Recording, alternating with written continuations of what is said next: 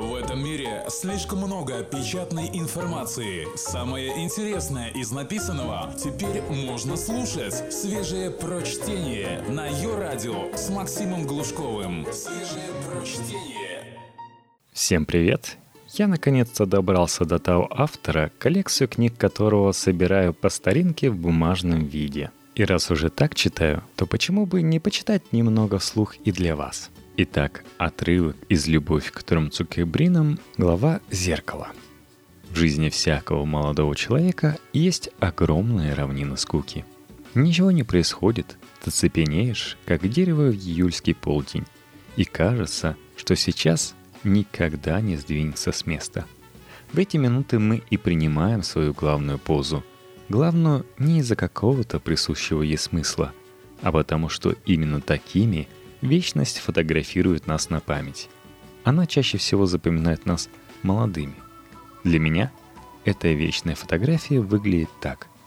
Парень в сером кимоно. Оно было мне очень велико и служило чем-то вроде домашнего халата. Сидит в полулотосе перед старым зеркалом в дубовой раме.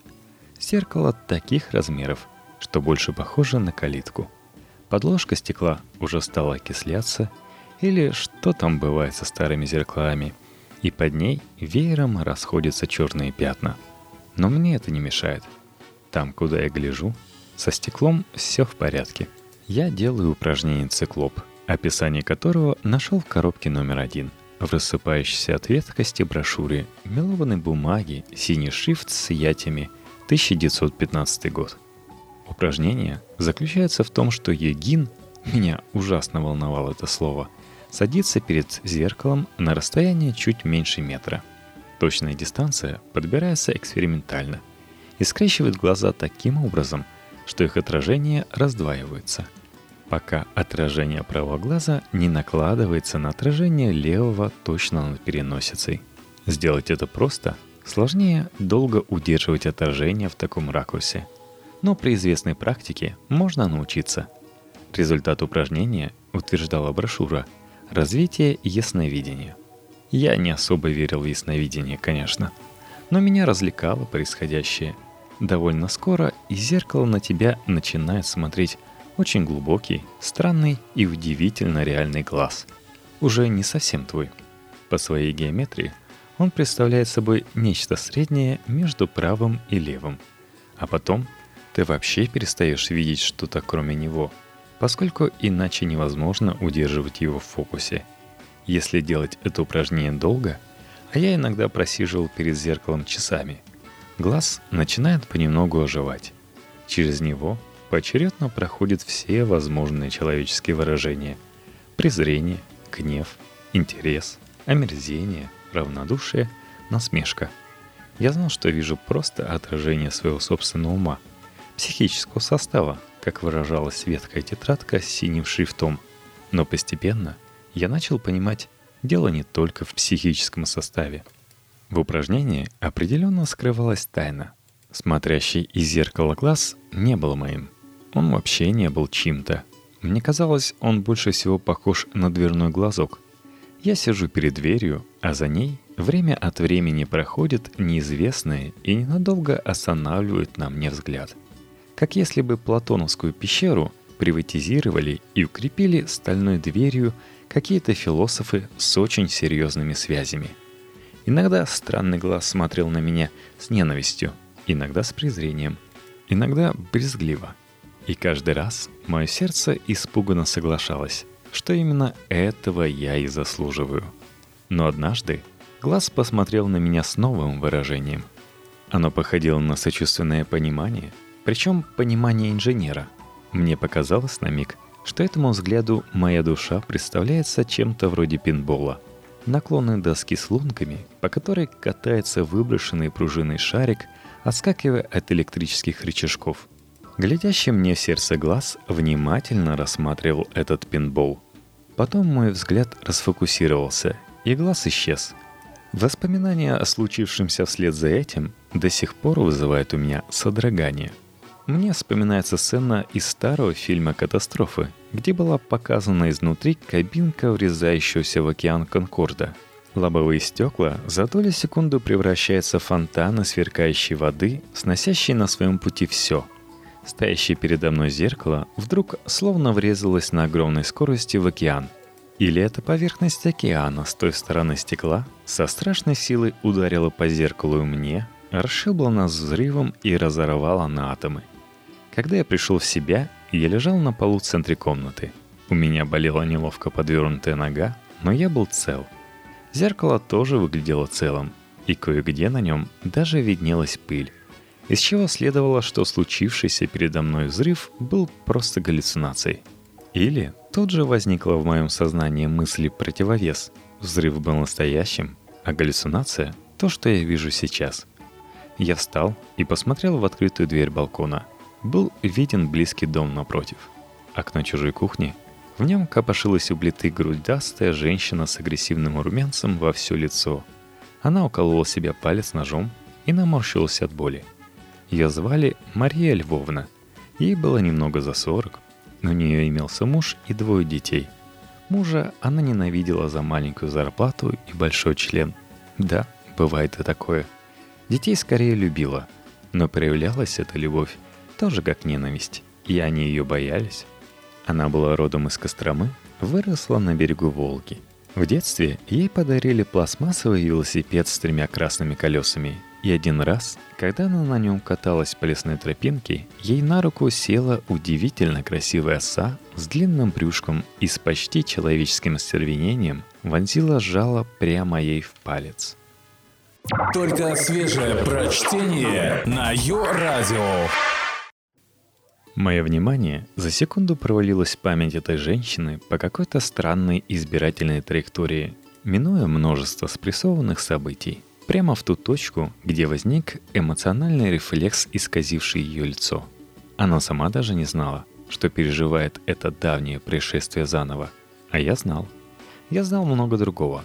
У нее было плохое настроение из-за только что кончившегося скандала с привлечением милиции – она обвинила живущего за стеной соседа, математика из института имени Стеклова, это мне тоже откуда-то было известно, в педофилии и русофобии, на основании прилетавших из-за стены звуков.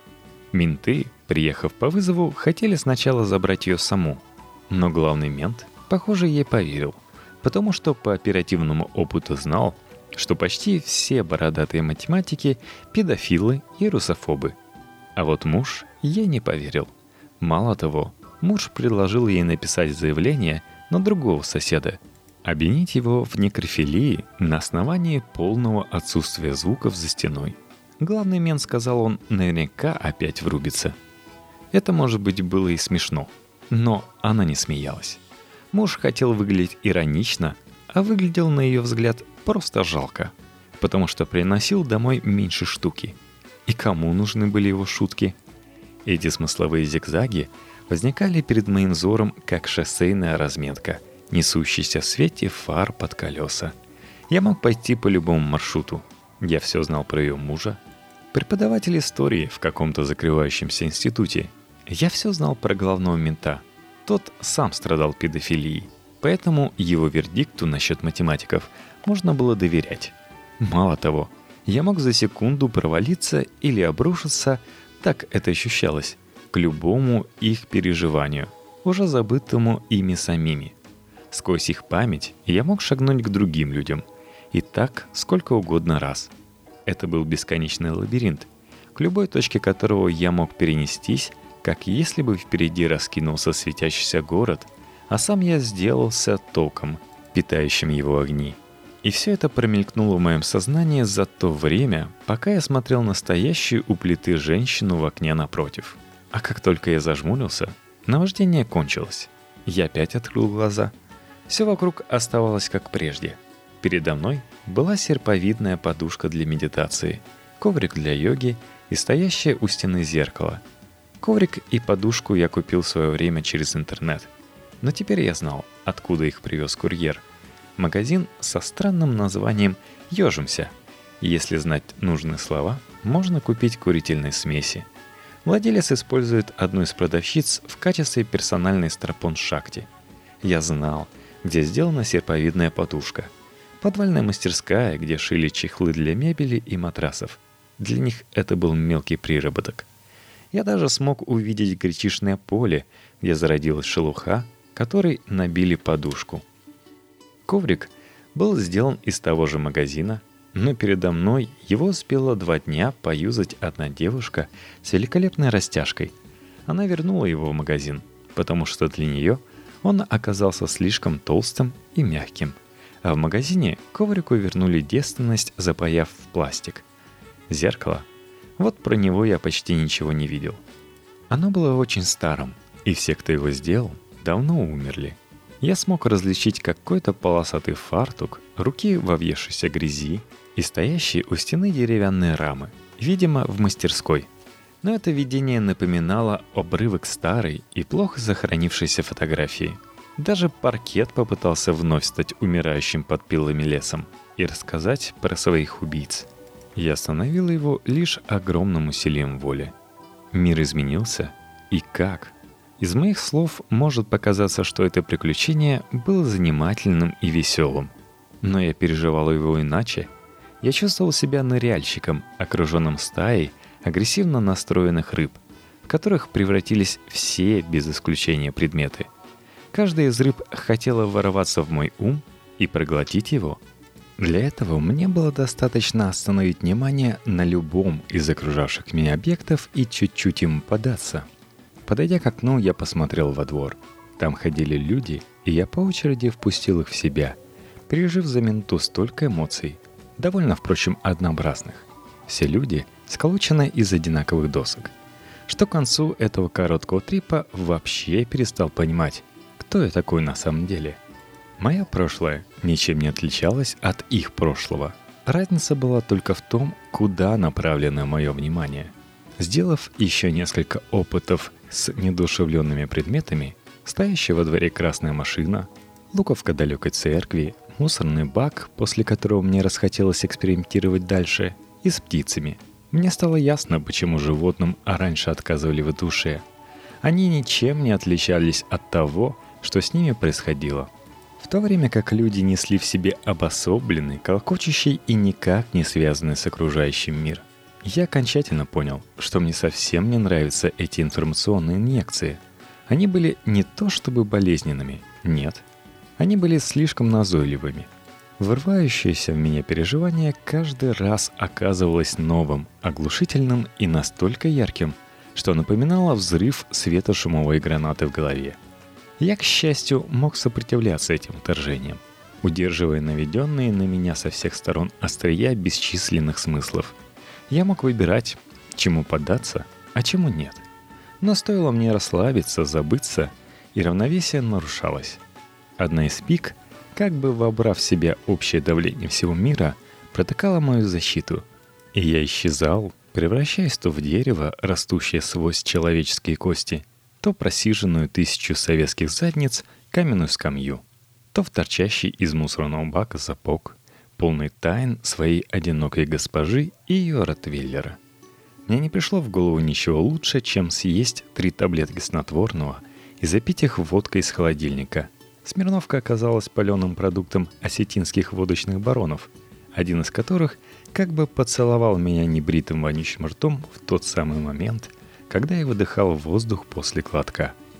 Потом я залез под одеяло, зажмурился и отталкивал от себя любые попытки Вселенной пробраться в мой череп до тех пор, пока меня не накрыл черный медицинский сон. Сначала этот сон был просто глубокой ямой, похожей на могилу. Мне нравилось с ней лежать, потому что мои чувства отключились и перестали меня терзать. А затем меня посетило очень четкое и ясное сновидение. Слишком четкое. Я ни на секунду не сомневался, что вижу происходящее в реальности – я видел полутемную комнату, что-то вроде высеченного в скале зала, где стоял высокий каменный трон строгой формы, без всяких украшений. На нем сидела восковая кукла человека. В ней я сразу же узнал себя, несколько, впрочем, идеализированного. В стене напротив восковой куклы был прямоугольник светящегося стекла. Я догадался, что передо мной то самое зеркало, возле которого я столько времени провел в полулотосе – но видное с другой стороны. Из полутемного помещения, откуда я смотрел, казалось, что за стеклянным прямоугольником бассейн жидкого света, бросающий в каменный зал приятно дрожащие прохладные блики. По бокам моего воскового двойника стояли два человека в масках. Маски эти походили на венецианские полуфабрикаты до окончательной окраски. Они были белыми и изображали простые, правильные лица с мягкими чертами, без всякого особенного выражения. На незнакомцах были длинные накидки из сероватой ткани, которые идеально подошли бы и современному хирургу, и древнему египтянину. Они делали с моей восковой копией что-то странное. Сначала один завязал мне глаза широкой полотняной лентой. Потом он же прилепил в центр моего лба большой открытый глаз. Второй участник процедуры наложил мне на шею под кадыком другую восковую заготовку. Красные полуоткрытые губы. А затем первый приклеил на мое солнечное сплетение бледное восковое ухо. Каждый раз, когда их руки трогали моего двойника, я чувствовал прикосновение на лбу, на шее и в районе груди. Закончив оба, они повернулись к зеркалу, синхронно поклонились ему и также синхронно сказали «Кеклоп». Я понял, они обращаются ко мне, а слово «киклоп» значит то же самое, что «циклоп», просто это было старинным произношением. Мне показалось, что моих ушей достиг какой-то древний звук, носящийся над миром со времен Трои, если не дольше. Я уже знал, кто эти люди в масках. Это была свита, но мне не следовало пока думать о них, чтобы не тревожить их зря своими мыслями. Это я знал тоже. Дальше была чернота. Придя в себя, я спал почти до середины следующего дня. Я понял, что мои проблемы не кончились. Какое там? На простыне передо мной лежало выпавшее из подушки перо. Обычное перо. Мой ум, оттолкнувшись от него, скакнул зловонный от птицефабрики, вынырнул в ее дирекции, где царило не меньшее зловоние, только другого рода. И после нескольких безумных кульбитов в чужих головах открыл тайну одного забытого громкого убийства – и заодно тайну убийства исполнителя. Совсем тихо, через удушение. Вслед за этим в мое сознание с кудахтанием и воней ворвалось множество корпоративных секретов российского бизнес-сообщества, от которых я точно так же не успел увернуться. Но я уже знал, что мне следует сделать. У меня имелись на этот счет спокойная, уверенная ясность, вынесенная из глубин сна. Я не помнил, Привиделось мне такое решение или кто-то его мне внушил, но я понимал, что это единственный оставшийся выход. Мне надо было совсем отбросить сопротивление и позволить миру полностью заполнить мой ум. Следовало не отталкивать протыкающее мое сознание смысловые лезвия, опустить их в себя, все сразу. Я знал, какого рода усилия потребуется. Это было примерно как выйти из-под протекающего навеса под дождь. Или как прыгнуть из ледяной стужи в чернеющую на льду прорубь. Выбора у меня на самом деле не было. Иначе моя жизнь стала бы невыносимой. Любое перышко в поле моего зрения могло разорвать мне череп. Я не смог бы всю жизнь фиктовать с этими крадущимися ко мне со всех сторон откровениями. Они превратили бы меня в подушечку для булавок. Надо было решаться. И все-таки я провел в сомнениях всю первую половину дня. Мне дал пинка холодильник – куда я полез за едой. Я не знал, что корейский сборочный конвейер так похож на ленту выдачи багажа в провинциальном аэропорту, а работающие на сборке люди так фундаментально несчастны. Душ окатил меня страшной правдой состояния районного водопровода, после чего у меня возникло желание вымыться еще раз какой-нибудь другой водой. Даже дверь в ванную успел сообщить мне о пьянстве, которому предаются усатые, и краснорожие инженеры испанских мебельных фабрик, из-за чего неправильно просушенный лак трескается потом мелкой сеткой. Творог и итальянское оливковое масло. Не вполне оливковое и не очень итальянское. Итальянской на 100% была только мафия, подогнавшая из Туниса левый танкер с растительным маслом канолы для разбодяживания. Проделали такой мучительный и не всегда гигиеничный путь к моей тарелке – что я не знал, как буду их есть дальше. А чай? Нет, лучше бы я не видел, кто и как сгребает его в куче.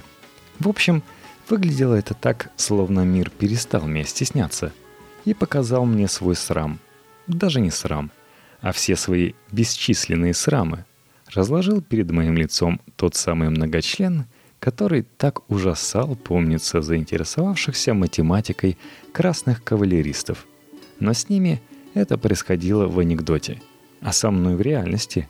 Мало того, многочлен бил меня своими отростками со всех сторон. Стоило мне лишь чуть-чуть потерять бдительность. Ясновидение было адом. Следовало сдаваться. Я догадывался, что пути назад не будет. Последние секунды перед моим прыжком в неизвестное были по-настоящему страшными. Они походили на ступени, по которым я поднимался на шафот. Как любого смертника, меня тянуло оглянуться, и последним приветом из покидаемого мной мира помню оказался лежащий на углу стола iPad, пропитанный такой американо-китайской патагонной безысходностью, что я даже как-то перестал переживать за себя лично.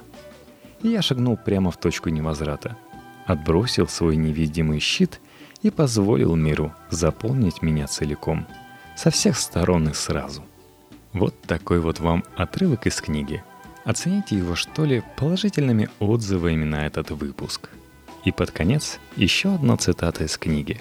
«Наш Бог, если Он есть, не физик, Бог скорее художник и большой шутник – чтобы не сказать хулиган из группы «Война», создавший Вселенную, чтобы начертать на ней неприличное послание всем нам. Ну, я немного перефразировал отрывок из книги по своему вкусу –